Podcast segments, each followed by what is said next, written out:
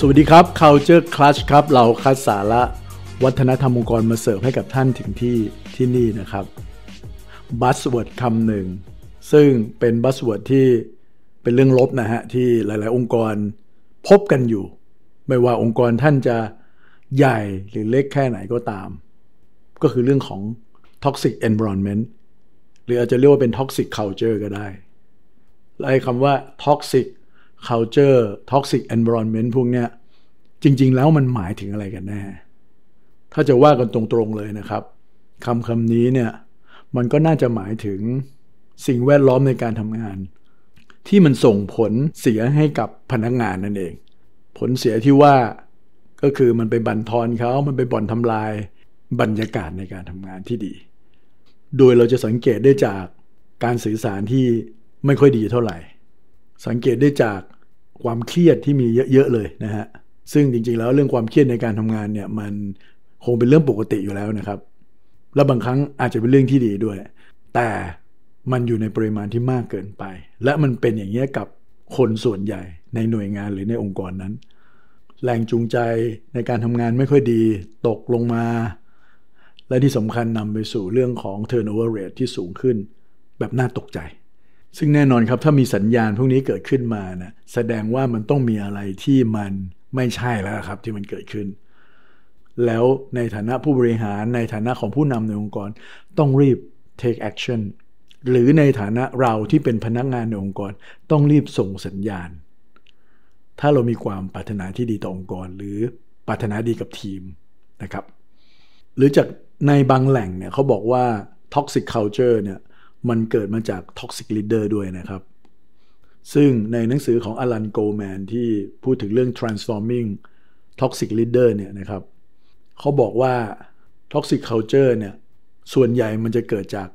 toxic leader นั่นเอง ซึ่งสร้างมลพิษในการทำงาน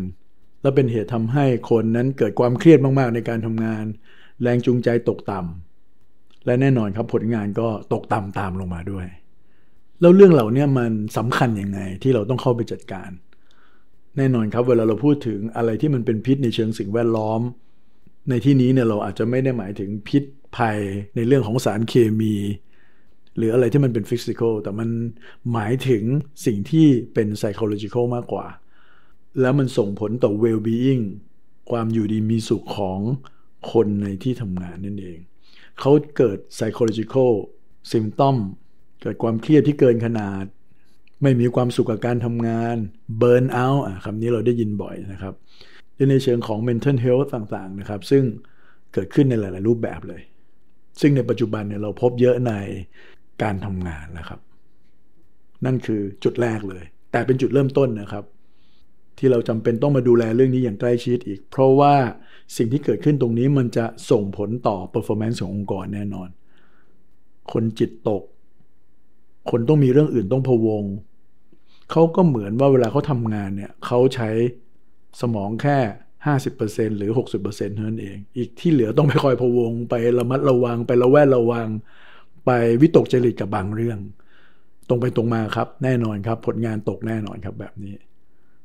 และแค่นั้นยังไม่พอนะครับ มันอาจจะส่งผลต่อชื่อเสียงขององค์กรเราได้ โดยเฉพาะในดิจิทัลเอชแบบนี้นะครับ เรื่องราวในองค์กรมันออกไปนอกองค์กรเนี่ยแบบง่ายดายมาก ๆ เลย แค่ชั่ววินาทีเท่านั้นเอง และนี่แหละครับ เป็นอิชชูเป็นประเด็นหลักที่คนในองค์กร โดยเฉพาะในกลุ่มผู้บริหารเนี่ยจะต้องให้ความสำคัญเป็นอันดับต้น ๆ แล้วล่ะครับตอนนี้ ในเพจ A Cup of Culture เองก็ตามเนี่ยนะครับ เวลาเรามีโพสอะไรก็แล้วแต่ที่เกี่ยวกับเรื่องของ Toxic Culture เนี่ยมักจะเป็นโพสที่ได้รับการแชร์ได้รับการไลค์สูงมากๆอยู่ตลอดเวลา หรือแม้กระทั่งในฐานะที่เราเป็นที่ปรึกษาเนี่ยเราไปพบปะลูกค้าของเราเนี่ยเราก็มักจะได้ยินเรื่องราวแบบเนี้ยเกิดขึ้นในที่ประชุมในเวิร์กช็อปต่างๆ ที่เราไปทำงานหรือการทำโฟกัสกลุ่มการสัมภาษณ์พนักงาน ก็มักจะเจอเรื่องแบบนี้ ก็ต้องยอมรับว่ามันมีอยู่จริง อะแล้วเราจะทำยังไงดีครับ อันแรกเลยต้องยอมรับก่อนว่ามันมีอยู่จริงก่อน อย่างที่บอกครับ ที่พูดแบบนี้เพราะว่าเราเห็นจริงๆครับว่าในหลาย ๆ องค์กรเนี่ย บางทีผู้บริหารทำเป็นหูทวนลมก็มี หรืออาจจะมองว่าเป็นคนส่วนน้อย หรือเป็นแค่เสียงบน่น หรือเป็นแค่อาการของคนรุ่นใหม่ที่เรียกร้องความสนใจ จริงๆ ไม่ใช่นะครับ ขอบเขตการทำลายล้างของประเด็นนี้เนี่ยมันสูงมากเลยครับ เพราะฉะนั้นสิ่งแรกที่เราพบปัญหา แล้วเราต้องทำทันทีก็คือเรื่องของการที่ต้องยอมรับก่อนว่ามันมีจริง นี่พอเราได้ยิน ได้รับรู้แล้วเนี่ยสิ่งที่ต้องทำต่อไปก็คือว่า เราต้องหาช่องทางสื่อสารแล้วครับ ในขั้นที่หนึ่งเนี่ยเราต้องรับสารมาก่อน ไปทำความเข้าใจไป investigate ก่อนครับว่าปัญหามันคืออะไรกันแน่ มันคือเรื่องอะไรกันแน่ อาจจะต้องทำเรื่องของ survey ในการเก็บข้อมูลทำเรื่อง pulse check ต่างๆ หรืออาจจะทำเรื่อง focus group เพื่อไปรับฟังอย่างใกล้ชิดจากกลุ่มตัวอย่างของเรา ว่าท็อกซิกที่เกิดขึ้นมันคือมิติไหน อยู่ตรงไหนบ้างและสาเหตุน่าจะมาจากเรื่องอะไร แล้วในตอนที่เราไปเก็บข้อมูลพวกนี้เราก็อาจจะเห็นบรรยากาศบางอย่างด้วยนะครับ ว่าอย่างเช่น พนักงงานกล้าแชร์กล้าพูดอย่างตรงไปตรงมาไหมเพราะถ้าเขาไม่ทำเขาไม่กล้าพูด อันนั้นเป็นอีกสัญญาณแล้วครับว่า ถ้ามันมีเรื่องราวไม่ดีเกิดขึ้นเนี่ยพนักงงานก็ไม่กล้าพูดออกมา เพราะฉะนั้นการที่ท่านได้ยิน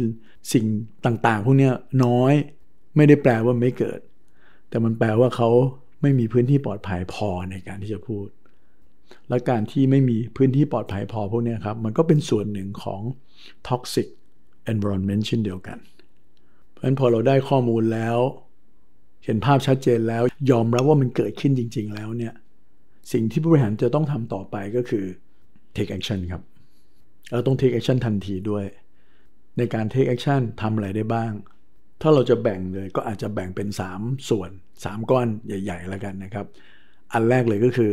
เป็นเรื่องของเชิงโครงสร้าง ถ้าช่องว่างตรงนั้นสิ่งที่ทำให้เกิดท็อกซิกทำให้คนไม่ไว้วางใจกันทำให้การแข่งขันเกิดขึ้นแบบไม่เป็น